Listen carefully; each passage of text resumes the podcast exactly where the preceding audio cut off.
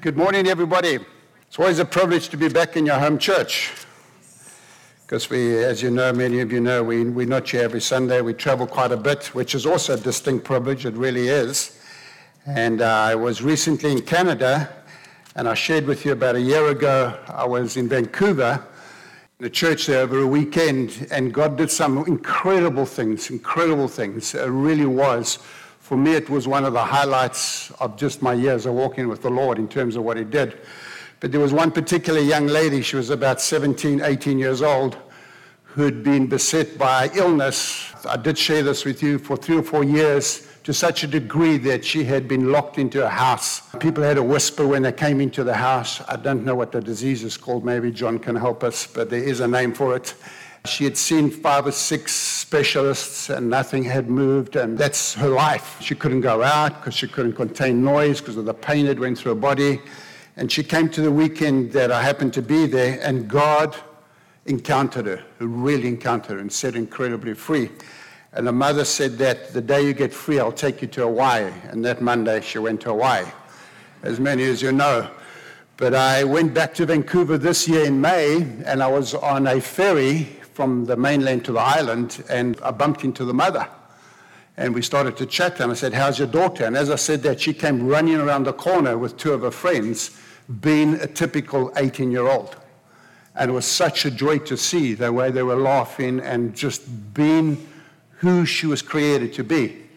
And when she saw me, only because I was just a vessel, the vehicle that God used, she ran up to me, and this ferry is full of people, and just threw arms around me.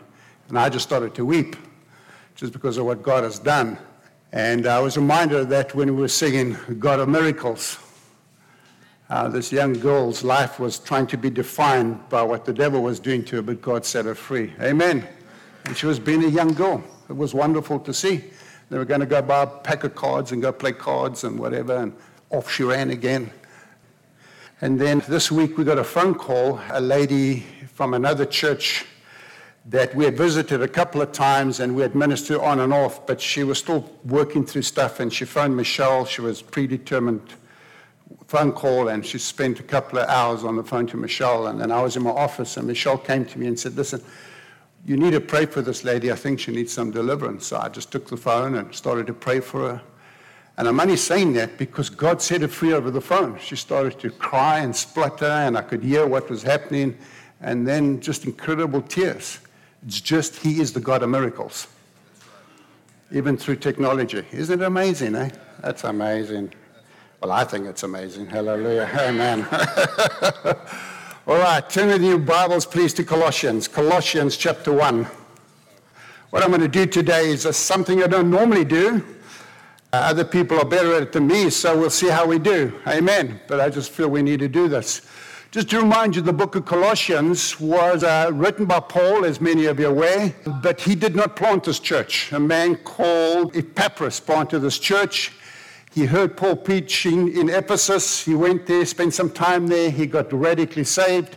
He came back to Colossia, which is, I think, about 25 miles difference between Ephesus and Colossia. And he started a church in a man's house called Philemon, who's in the Bible, the book Philemon. And they started a church there, and things started to develop and grow. By this time, Paul is arrested, he's put in prison. And so this man goes to visit Paul in prison and gives him a report of how things are going. So Paul decides to write to this church and write to the church of Ephesus at the same time and write to Philemon, which is a book in the Bible. And he was a businessman, very wealthy businessman, and write to him to deal with some stuff. And so Paul has, the Bible never tells us that he visited this church. So he has one chance to write to this church. And the thing that he focuses on is Jesus Christ. That's his focus. That's what's such a powerful book, Colossians, because that's his focus of trying to get this church to focus because he's dealing with some heresy that's starting to come in and he's dealing with things and he wants the people to refocus on Jesus. And so he talks about the supremacy of Christ and how, what, even what Clayton said, that Christ is above all and what that means for this church, etc. Then he also writes to Ephesians and he says, when you've read that letter, slop them over. And then he writes to Philemon, because there was a young man that was employed by Philemon that stole money from Philemon and ran. And he got saved under Paul's ministry. And Paul wants to send this man back to Philemon and say, writes to Philemon to say, receive this man back. And anything he owes you, I will pay for it. And it's incredible how Paul can write to these churches and then deal with one person as well to restore relationships. Incredible. Anyway, so Colossians, just give a brief background to remind us. Colossians 1.24, it says, Now I rejoice in what was suffered for you. I'm reading from the NIV, which is not a good translation, and we put the New King James up there. Now rejoice in what was suffered for you, I fill up in my flesh what is still lacking in regard to Christ's affliction, for the sake of his body, which is the church. I have become its servant by the commission God gave me to present to you the Word of God in its fullness. The mystery that has been kept hidden for ages in generations, but is now disclosed to the saints. To them, God has chosen to make known among the Gentiles the glorious riches of this mystery, which is Christ in you, the hope of glory, or the expectation of glory. Credible truth that unfolds in us. We proclaim him, admonishing and teaching everyone with all wisdom, so that we may present everyone perfect. It should be mature. That word perfect is mature. Mature in Christ. To this end I labor, struggling with all his energy, which so powerfully works in me. I want you to know how much I'm struggling. And that word struggling, it means more that I carry this weight and the responsibility that I can deal with the ignorance that, is, that you possibly have lived under and that the darkness that you've lived under. That's the struggle that he's going through. I'm struggling with that. So you receive this truth, this revelation. It's like a mother that has a concern for a child, you know, that never leaves a mom. Even when your kids are married, they tend to come back, and I say, no, go, go, go. Anyway, you know. and it never leaves a mom. You go on vacation and you think about your kids. And that's how Paul is saying it's, it's in me, it's part of what I carry. Amen. I know leading a church, you, that's with you 24 7. It never leaves you. Fly away to go on a vacation and you think, yay, but then a day later it comes back. So he's saying, I'm struggling for you and for all those at Laodicea and for those who have not met me personally.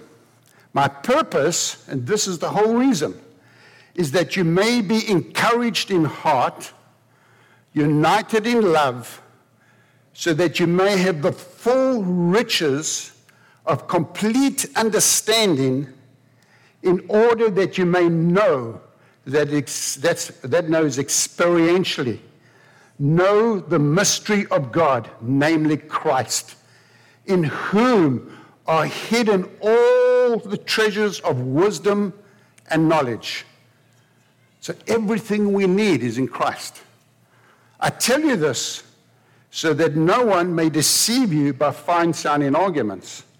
For though I'm absent from you in body, I'm present with you in spirit and delight to see how orderly you are and how firm your faith is in Christ.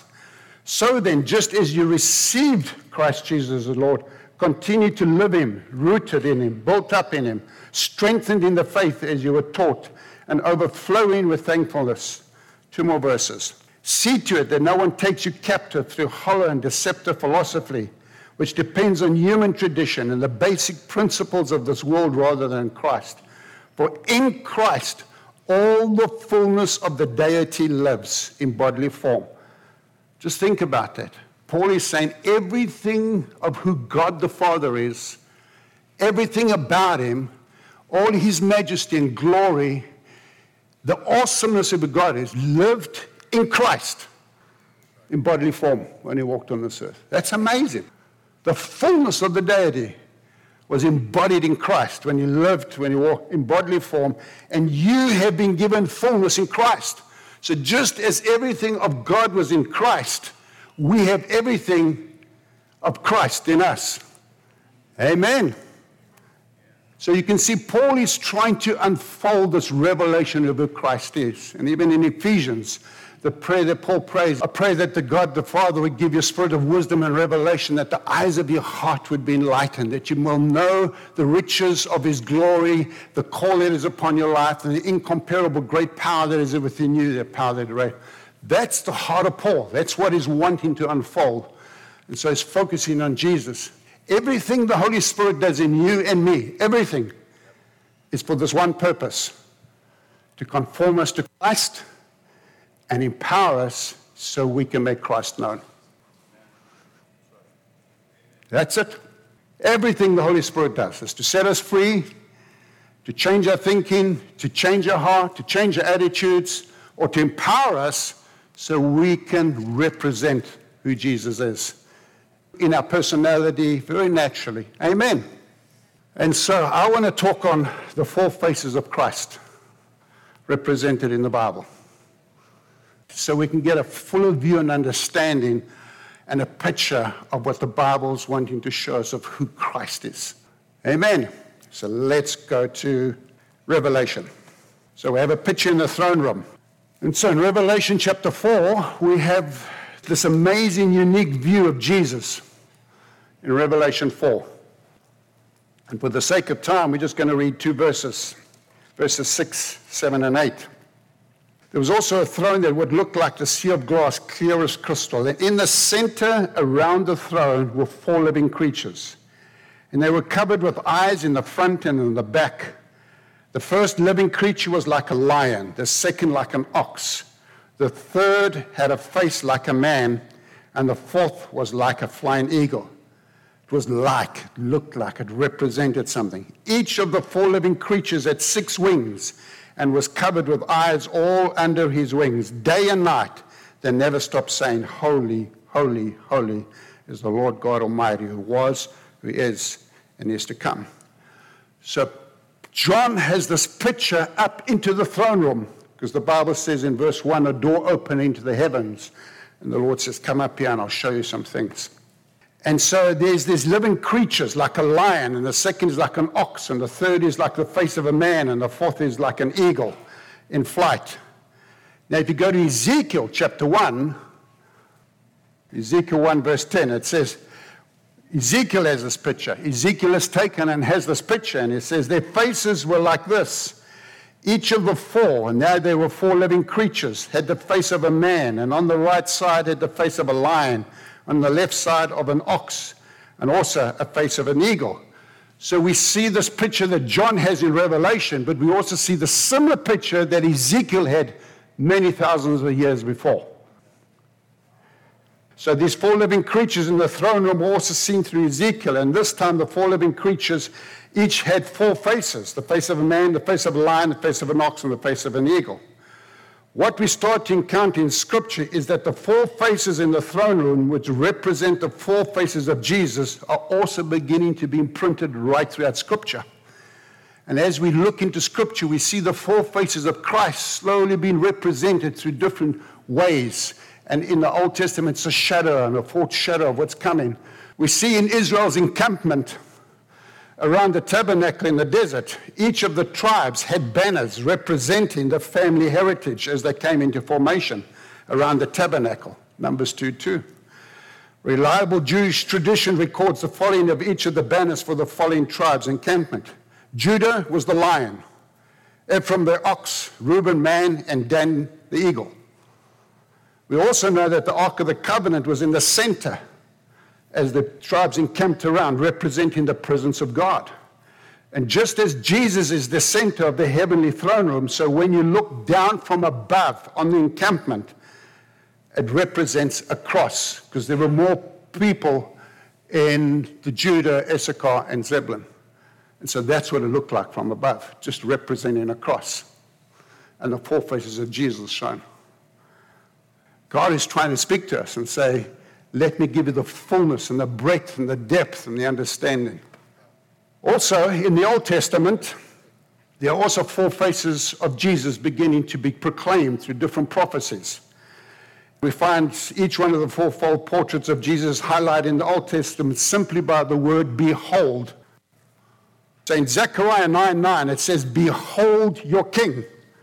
which is a prophecy of Jesus coming into Jerusalem on a donkey. And you can go read the context, we don't have time. In Isaiah 41 2, it says, Behold my servant, which is the ox. It's the servant.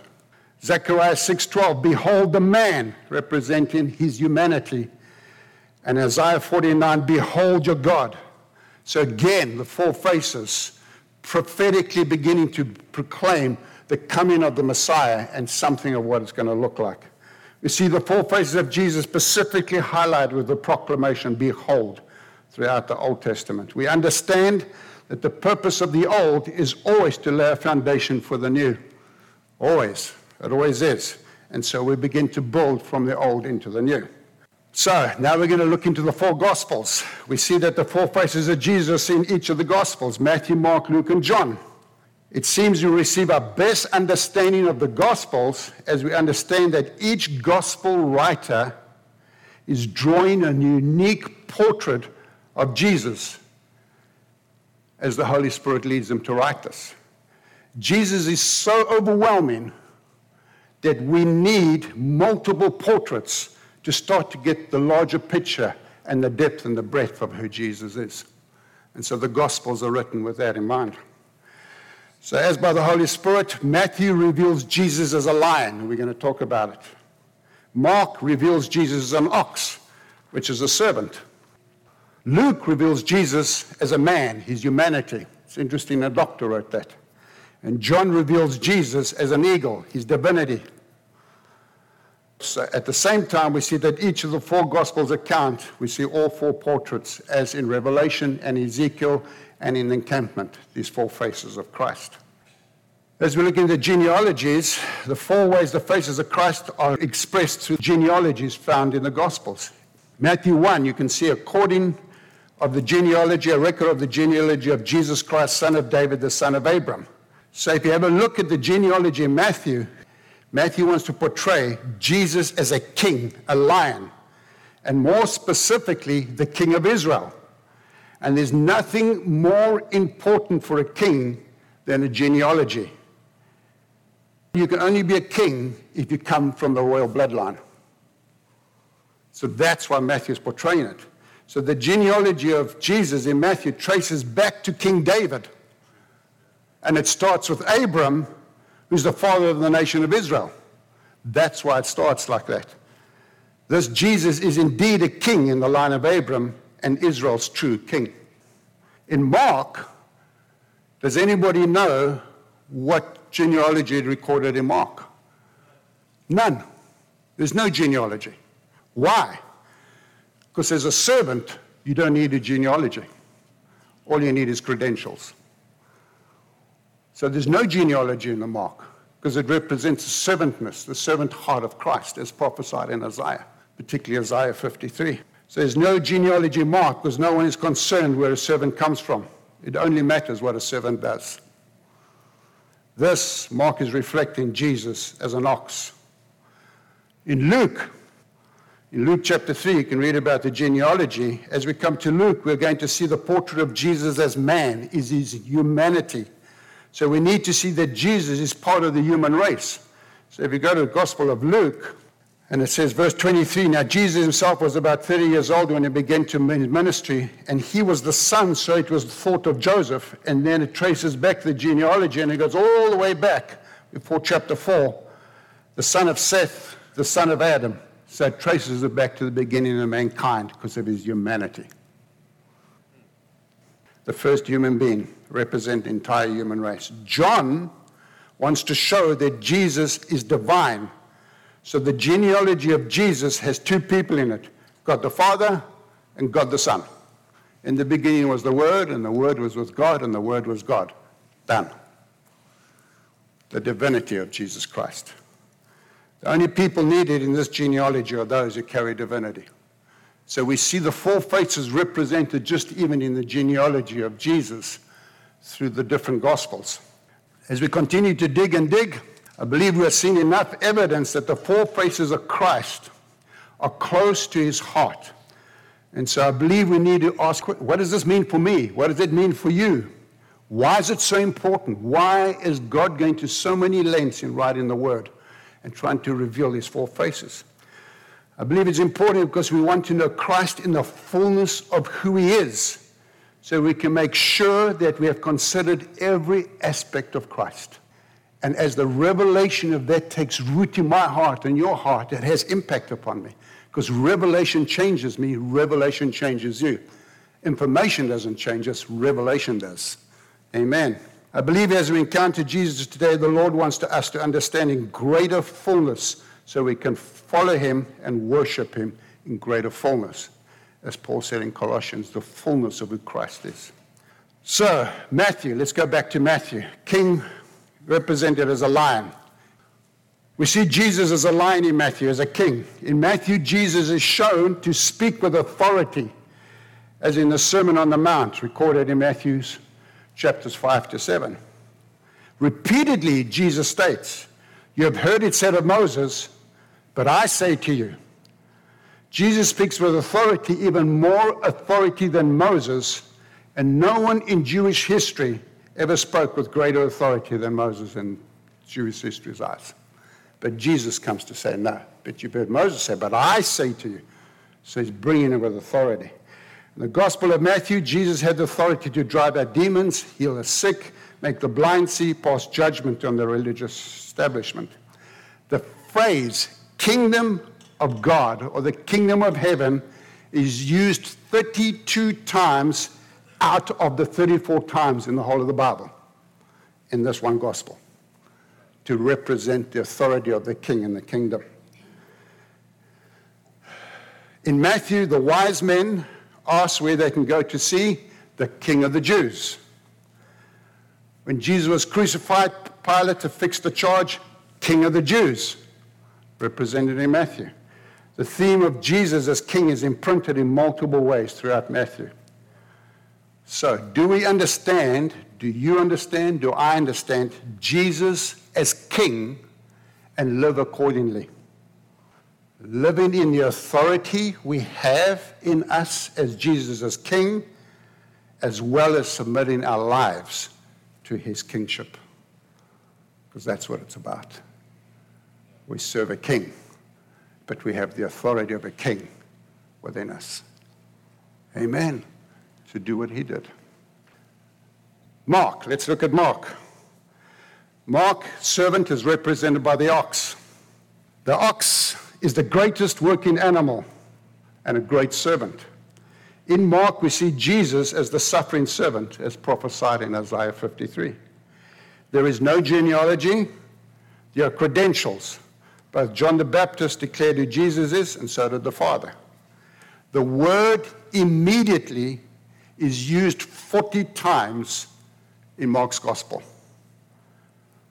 because it says a servant goes immediately about his the business of the one that sent him to do it immediately immediately this immediately do this so he will do what he's called to do in this case jesus' work is to declare the gospel and heal the sick there are four parables in the gospel of mark and all of them are related to servanthood. Amazing. Four parables. And say Mark 10 45, Jesus said, Even the Son of Man came not to be served, but to serve and to give his life as a ransom for many. How does this affect you and me? Do we see Jesus as a servant and identify our lives as serving others and serving his purposes? Are we quick to lay our lives down for His purposes and for His church? That's what we're called to do. Lay our lives down. We are His bondservant. So just like Jesus immediately did this, immediately did that, I pray we'd have the attitude when the Lord speaks. Lord, we will immediately do it. So we serve Him as King. We have authority as a King but yet we have a servant hearted mentality a servant hearted attitude to serve, to serve his purposes and to serve mankind, which is his purposes, to lay our lives down as a servant would lay his life down. In the Gospel of Luke, it's interesting that the Spirit uses a doctor, a physician, to represent the humanity of Jesus. We see the strength and the dignity of Jesus as a man. We also see Jesus living step by step as a man in dependency upon his Father and the Holy Spirit. And so Luke records more than any other gospel the prayer life of Jesus Christ. But often Jesus withdrew to lonely places to pray. Jesus teaches many parables on prayer in Luke. And Jesus is recorded praying more times in Luke than all the other Gospels combined. Further, from the aspect of Jesus' humanity, we have the fullest account, the fullest account, the most detailed account of the agony that Jesus went through in the Garden of Gethsemane because of his manliness. And he sweated drops of blood. Jesus remained in the presence of his Father because that's how he knew he could only operate on earth. If we fully identify with his humanity, you and I, what does that mean for you and I? Do we understand that we need to live completely in dependency upon the voice of our Father, of the voice of Jesus through intimacy and prayer? It's the foundation and cornerstone of the whole Christian walk. As Jesus did, we do not want to do anything outside the will of the Father. Amen. John, last one, the divinity. The eagle is far above, is represented to reveal the divinity of Jesus. In John, there's no record of Jesus' agony in the garden because of his divinity. So he's not represented as a man.